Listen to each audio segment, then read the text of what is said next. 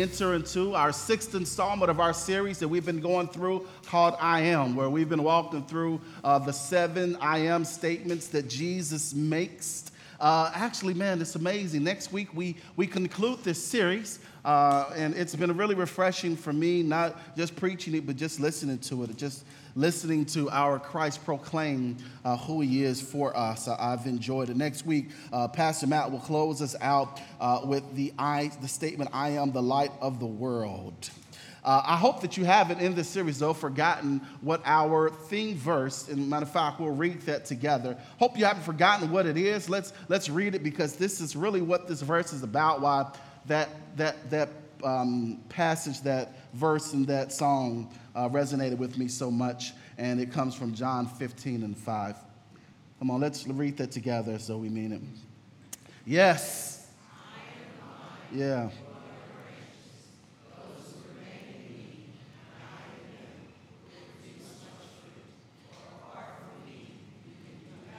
Amen, amen, amen, amen. That, that, voice, that verse points out one simple truth that we've been trying to preach uh, for this last six weeks, and that is basically this Jesus is the source. He is the source of it all. It begins and ends with Him. He is, as God the Father proclaimed in that burning bush in Genesis, in Exodus, He is the great I am. Whatever it is that you need and or looking for, it is in Him. And that's what we've been trying to communicate over the last six weeks is for you to understand that Jesus is the source of it all. Today, we will um, read or go into one, one of my favorite statements, and that comes from uh, John chapter 6, verse 35. And, uh, and this is what it says Jesus said to them, I am the bread of life.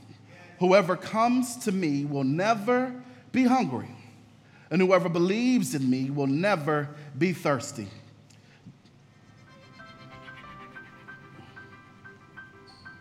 I told my mom, Mom, this is what I want to do. My mom said, You know what?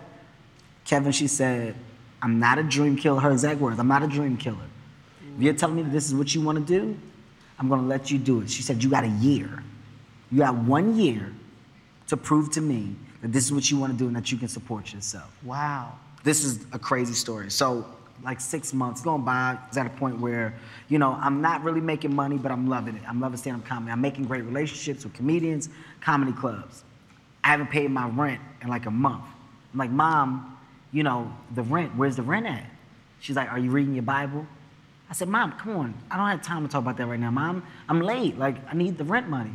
Are you reading your Bible? Mom, no. When you read your Bible, then we'll talk about rent. Another week, two weeks go by. Mom, they're gonna evict me if you don't give me this rent money. Mom, I'm serious. Have you read your Bible? Yes. Okay, well, then let's talk about rent. Mom, I, I don't want to talk about the scriptures. I need the, I need the money. A month goes by. I get eviction notice on my door. They're about to kick me out. I'm like, Mom, I go to her house. I got the eviction notice. She said, Talk to me when you read your Bible. I, I can't talk to you right now. I just leave. I go home. I said, man, let me open this Bible up. Open the Bible up, six rent checks fall out. She put all my rent checks. Oh my goodness. She put all my rent checks from that six months throughout the rest of the year. They were all there. Oh, I opened it up. My I felt like the biggest jerk ever.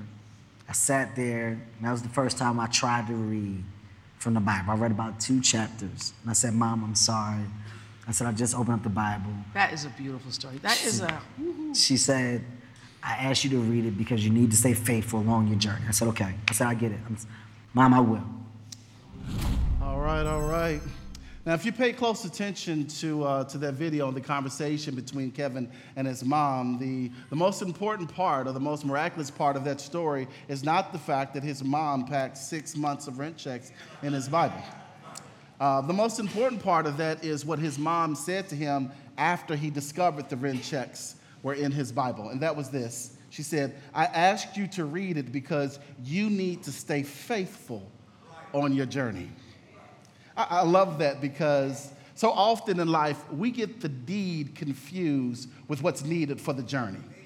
We, we think that it's about whatever that's being received without recognizing that the deed isn't the true gift.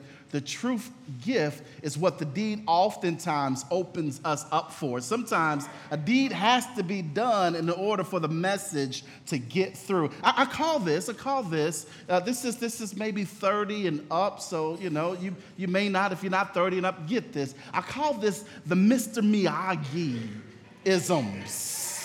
Mr. Mr. Me. That's from the original Karate Kid. Now, I do like the one with Jaden Smith. I am not a modern hater of things. It is the Mr. Miyagi syndrome. You remember the story, man, if you don't know, uh, or if you have never seen the original Mr. Miyagi, as, as Daniel-san, as he comes into his new apartment complex after being bullied. I've never seen this in my life, by the way, by a karate gang uh, in his neighborhood. There was a karate gang in his neighborhood. After being bullied by the karate gang, he learns karate or asks for karate lessons from the custodian at his apartment complex, who is a custodian by day and a, a kind of well off master of kung fu by night. I mean, he, Mr. Miyagi was pretty dope. And so what happens then is this, he asks Mr. Miyagi for lessons. He goes to Mr. Miyagi's house and he discovers that while learning that Mr. Miyagi has these assignments for him to do. You remember the assignments, uh, wax on, wax off, paint the fence, and, uh, and, and, and sand the floor, right?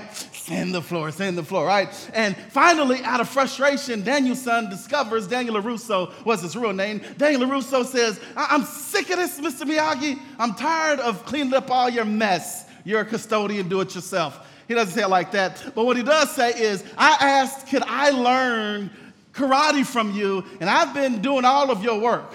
And so what happens then, and like this, this like one of these climactic moments in the movie, the music plays, and all of a sudden Mr. Miyagi says, Daniel-san, wax on, wax off.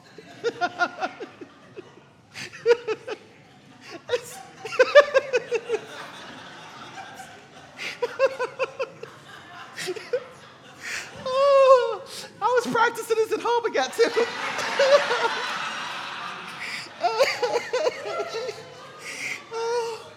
sorry, sorry. And so, so he begins doing everything that he's been doing while cleaning and stuff, only to discover the moves that he needed to paint, to wax, and to sand were the things that were actually karate blocks and moves. And then somehow he discovered how to punch in the midst of that. We don't know that. They never cleaned that part up. But anyway, the Mr. Miyagi syndromes is basically this when you, when you enter something thinking that you're learning one thing, when actually there's a deeper, more profound lesson that's much more needed than what you can see on the surface. This is essentially what's happening in the ministry of Jesus right here in John chapter 6. This encounter that Jesus is having here is this, this culmination of events between Jesus and this crowd of followers, a few characters uh, that he's following. And so, similar to that of Kevin and his mom, Jesus, Jesus does something externally only so that he can get the message through to them. And if you've ever read, man, John leading up to this, man, it's some of the most you know, impressive miracles that Jesus has done has led up to this conversation. In, in, in chapter three, in chapter three, uh, he meets this Pharisee who hides uh, and, and, and, and comes by night because he's intrigued by Jesus, a, a, man named Nicodemus. He's a Pharisee. And, and here's where we get one of the most quoted 26 words in all of the world For God so loved the world that he gave his one and only Son, that whosoever shall believe in him will not perish, but have everlasting life. In John chapter 4, after leaving that situation, Jesus is tired walking through, through this desert place and he stops in Samaria. He meets this woman the well, and there he shares with her about the living water. What a blessed, blessed, blessed conversation that he has with this woman who's been outcast from her own people. Then in John chapter 5, he meets a guy who's been seated by the pool of Bethesda on this porch for 38 years. He's been sitting there 38 years waiting for a healing and encounters Jesus. In the moment, after 38 years, he's healed and able to move on with his life. But not only that, not only that, man, This is also where it's recorded the only miracle that you'll find in all four of the Gospels. In John 6, you'll find the feeding of the 5,000. Note that the Bible says men, which means that there were many others, women and children included. You know, you can estimate 15, 20,000 could have possibly been seated out there. And, um, and Jesus, you remember, he's there. They try to figure out, or he asks the question, what are we going to do? It's dinner time to feed these people. What happens then is Philip says, hey, man, there's a little boy out here. He got two fish and five loaves. He brings it to Jesus. Jesus blesses it. He gives thanks. That's prayer. He prays, blesses it, and feeds the masses out in the wilderness. Now imagine then, man, these are some pretty major events that's happening. And what happens then is that the people begin following Jesus, intrigued by this amazing, miraculous healer, provider. And then something shifts in the interaction between Jesus and the people. Listen to what you have then after this, as the people have now been looking for Jesus, trying to find him in John 6, chapter 25. Listen, listen to what they say. It says, When they found him on the other side of the sea, they said to him, Rabbi, when did you come here? Jesus answered them, Very truly, I tell you, you are looking for me not because you saw signs, but because you ate your fill of the loaves. Do not work for the food that perishes, but for the food that endures for eternal life, which the Son of Man will give you. For it is on him that God the Father has set his seal. Then they said to him, What must we do to perform the works of God? Jesus answered them, This is the work of God that you believe him who has uh, uh, believe in him who has sent. And then listen to the audacity of the people. So they said to him, what sign are you going to give us then so that we may see it and believe in you? Show us what you're working with, Jesus. Put your miracles where your mouth is. That's, that's, that's my translation right there. Uh, our ancestors ate the manna in the wilderness as it, is, as it is written, He gave them bread from heaven to eat. Then Jesus said to them, Very truly I tell you, it was not Moses who gave you the bread from heaven, but it is my Father who gives you the true bread from heaven. For the bread of God is that which comes down from heaven and gives life to the world. They said, Sir, give us this bread always. And it was that moment of right there that Jesus was able to insert the truth that he's been trying to give them all the time that he is the bread of life, the bread that they are looking for. Sometimes you can really need one thing, and internally you may be crying out, and you can confuse it with something else. You've been there before, right? Yeah, you know, what, what you may need to do, what you may need to figure out, is how to love yourself rather than trying to find somebody else to love you externally. You need love, but first, that first love is self love. You got to learn how to love yourself first. You can't spend all your days trying to figure out what's going to make you happy. In fact, Jesus never promised that you would find happiness, He promised you joy. And so sometimes we spend all of our time trying to figure out what makes us happy and making all these abrupt changes looking for happiness when happiness was never promised to us. In fact, man, I believe that the Lord promised us rather than happiness, He promised us problems. He said, In this life, you will have trouble. That was a promise, but never fear because I have overcome the world. But you know what? Just like these people don't know and they think their major concern is being fed or receiving the things that they want, that's those moments and temporary satisfaction, instant gratification. What Jesus points out, the issue that they're having is not the fact that they are hungry, not, not in a sense in what they think. He, he's, he's saying it's not that you're hungry, it's not, you don't really need what you think that you need. You don't really need more money. What you need to do is discover purpose. You, you, you, you, you've gotten education. What you need to find out is your identity. You can get all of these things and you can discover all of this newness and get all these things that will be like, like ornaments on you. And you can get all those things and it will not help you be who you were created to be. Jesus sees where they are and he tells them exactly what they need. You can continue trying to fulfill yourself with the momentary satisfactions that you get when the reality is what Jesus is teaching here, what they really are suffering from is not physical hunger, but spiritual famine.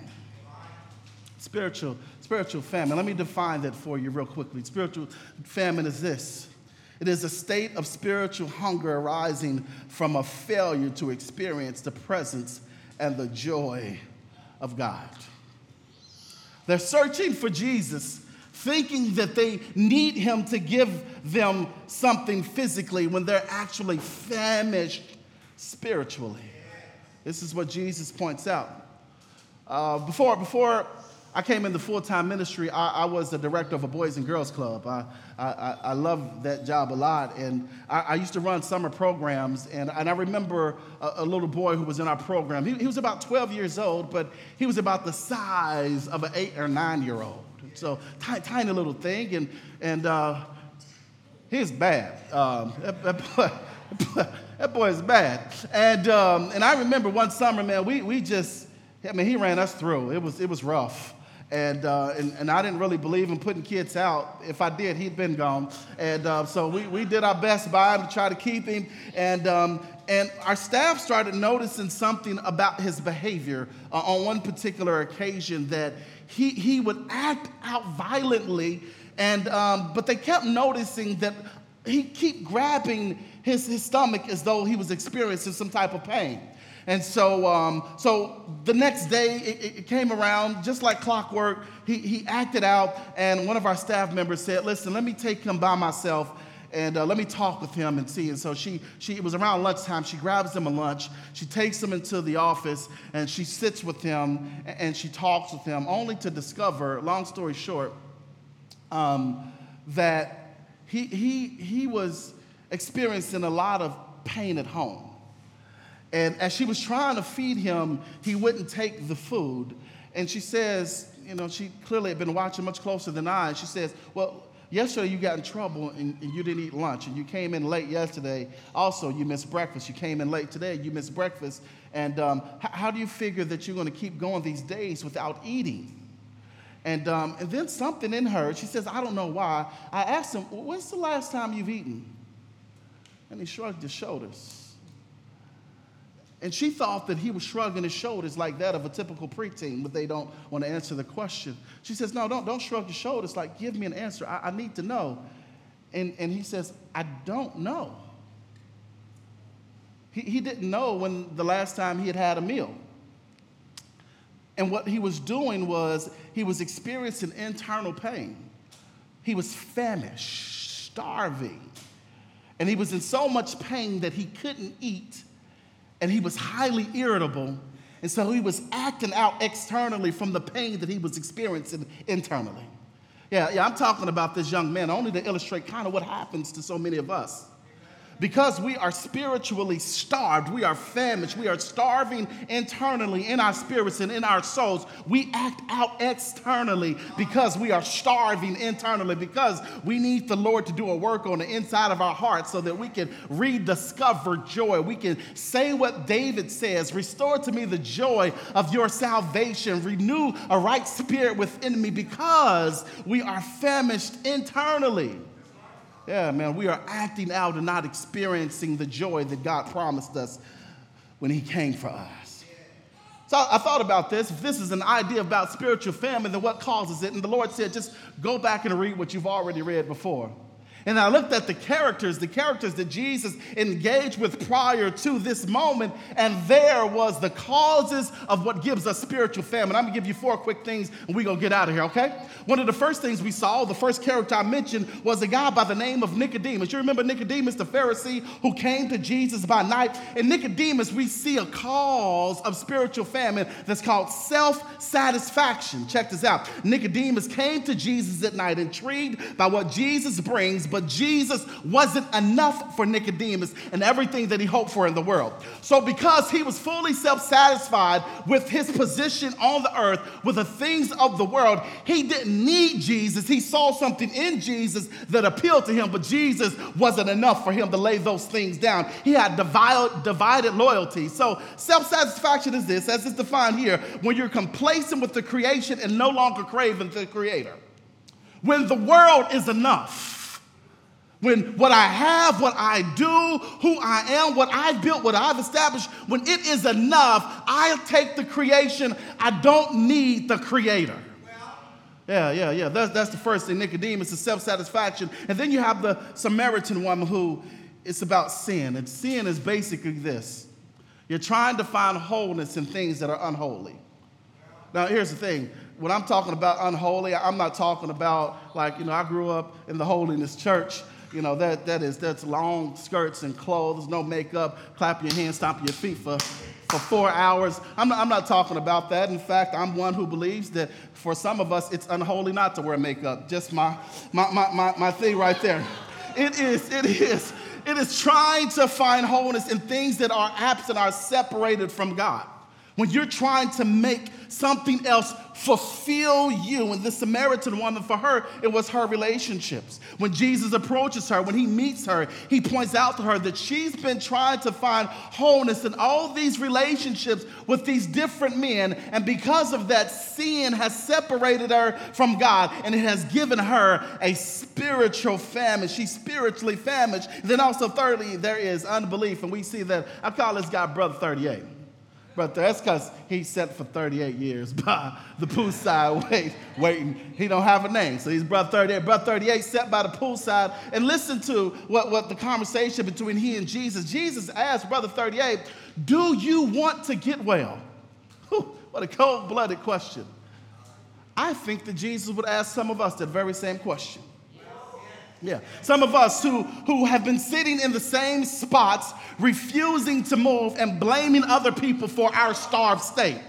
Oh, you don't feel fed. You don't feel like you're growing. You don't feel like you can move. You don't feel like you can be healed. You don't feel like you can receive happiness. And because it's you, you want to blame the world. Jesus says, What's the problem? He says, Well, when the pool gets stirred, won't nobody come grab me? Well, nobody else helped me out. So I just sit here waiting for change to happen for me. Unbelief. Unbelief. Unbelief basically is this when your life and attitude look like you've given up. When you figure this is just my plot and lot in life, I'm just gonna be here and I'm just going to exist. And then lastly, within the crowd, we see false beliefs. And false beliefs is basically giving God's glory away giving God's glory away. They said, Listen, Jesus, you, you say that you are all of this, but remember, when we were in the wilderness, Moses, our forefathers, they got manna from heaven.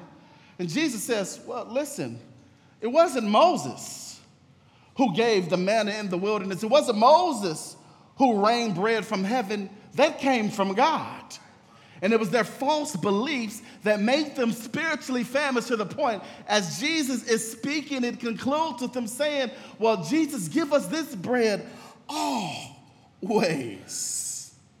And Jesus sees them in their famished state and offers to them what they really need. I am the bread of life. And whoever comes to me will never be hungry, and whoever believes in me will never be thirsty. Keep in mind a couple of quick things. One of the first things you got to recognize in Jesus' statement, what he doesn't do is negate the reality that there is other forms of bread out in the world. There are other things that are competing for us, that are trying to feed us. Jesus doesn't say that I am the only bread. He says, I am the bread of life, which means that there is bread out there, but the bread out there isn't life giving, it is life taking. And I imagine in the conversation that Jesus sees his children and he sees their existence and the reality that they've been spending their entire lives trying to fill themselves up with things that will not be life giving to them, that will actually drain their life. And Jesus is fed up with them because he came to give life to his children. He's tired of them trying to raise up other gods in his stead. There, he's tired of them trying to find purpose in things that are not purposeful. Jesus is tired of them trying to find things and hope, find hope in things that will lead them hopeless. Jesus is saying, I want to give you that, that which will fill you always. So he says, I am the bread of life. And in his infinite knowledge, he says, rather than you receiving those things, let me give you an alternative. Come, come to me so that you'll never be hungry or thirsty again. You, you, will never, you'll never be so hungry that you continue to give your affections over to those who don't want to love you back. Come to me and you'll never thirst again. Come to me so that you will stop thirsting for things that will leave you dry, that will leave you without, that will leave you famished. Come, come to me so that I can give you that which will refresh you. Come to me, and here, you, you'll find hope. You'll find peace in the midst of the storm. You'll find joy when you can't discover happiness. You'll, you'll find everything that you need here. Come to me. And here's what's true about this conversation. Although Jesus is using bread and he's using water in his conversation, really, this is a conversation about salvation. Jesus is saying, I am the bread of life. Come to me so that you'll never be hungry and or thirsty again. This imagery that he's using is really the byproduct of what it means to be saved. So you mean that, you know, if I, if I accept Jesus, that means that, that I'll, I'll, never be hungry again. I, I, don't have to eat or drink. No, that, that's not what Jesus is saying. What Jesus is saying is that if you come to him, you'll be completely satisfied in him. That no longer will you spend your day, spend your life trying to find satisfaction, trying to find completion in things outside of him.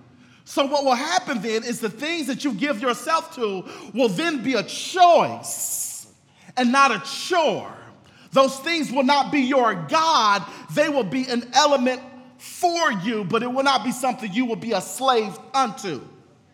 Jesus says that if you come to me and you receive the salvation of Jesus, then you will have. This is what the Apostle Paul talks about, as a matter of fact. You remember Paul's conversation in Philippians? He says, I've learned to be content in all situations.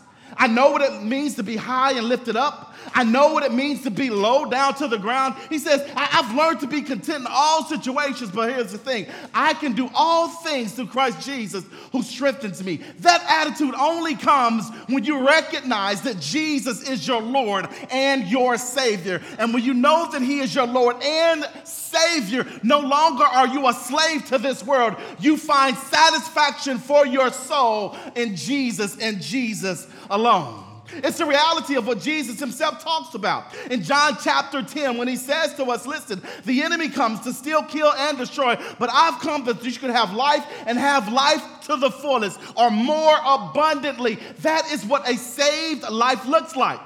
So Jesus is saying, Come to me and let me give you that which will fulfill your life, that will give you joy, that will help you so that you can live in this world without prostituting yourself out to the things that have no purpose or value for you. Come to me and let me make your life full. And when I look in this world today, what I see is a lot of people living unfilled, unfulfilled lives trying to make purpose out of things that have no value. And the source of that which you are looking for is in Christ and Christ alone. Amen? Amen? It is hot, so it's time to go home. Keep on preaching. yeah, come over to my house where it's cool. That's, yeah.